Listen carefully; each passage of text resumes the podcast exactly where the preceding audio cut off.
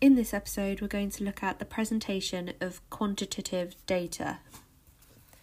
Tables and graphs. Tables show raw scores displayed in columns and rows. A summary paragraph beneath the table explains the findings and draws conclusions. Bar charts.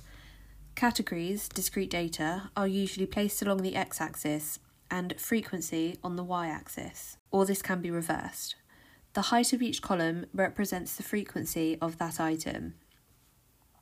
Histograms. The bars touch each other compared to a bar chart where they don't.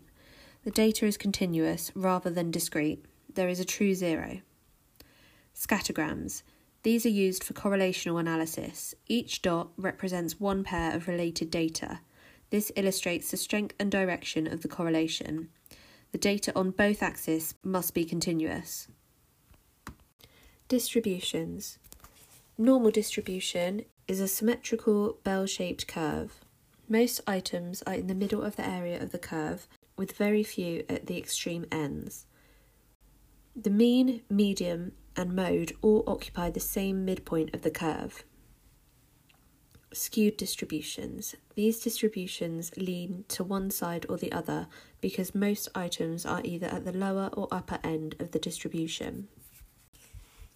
A negative skew is where most of the distribution is concentrated towards the right of the graph, resulting in a long tail on the left. For example, a very easy test in which most people get high marks would produce a negative skew. The mode is the highest point of the peak, the medium comes next, and the mean is dragged across to the left.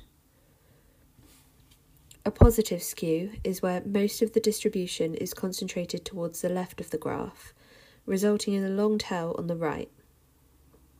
For example, a very difficult test in which most people get low marks would produce a positive skew. The mode is the highest point of the peak, the medium comes next, and the mean is dragged across to the right.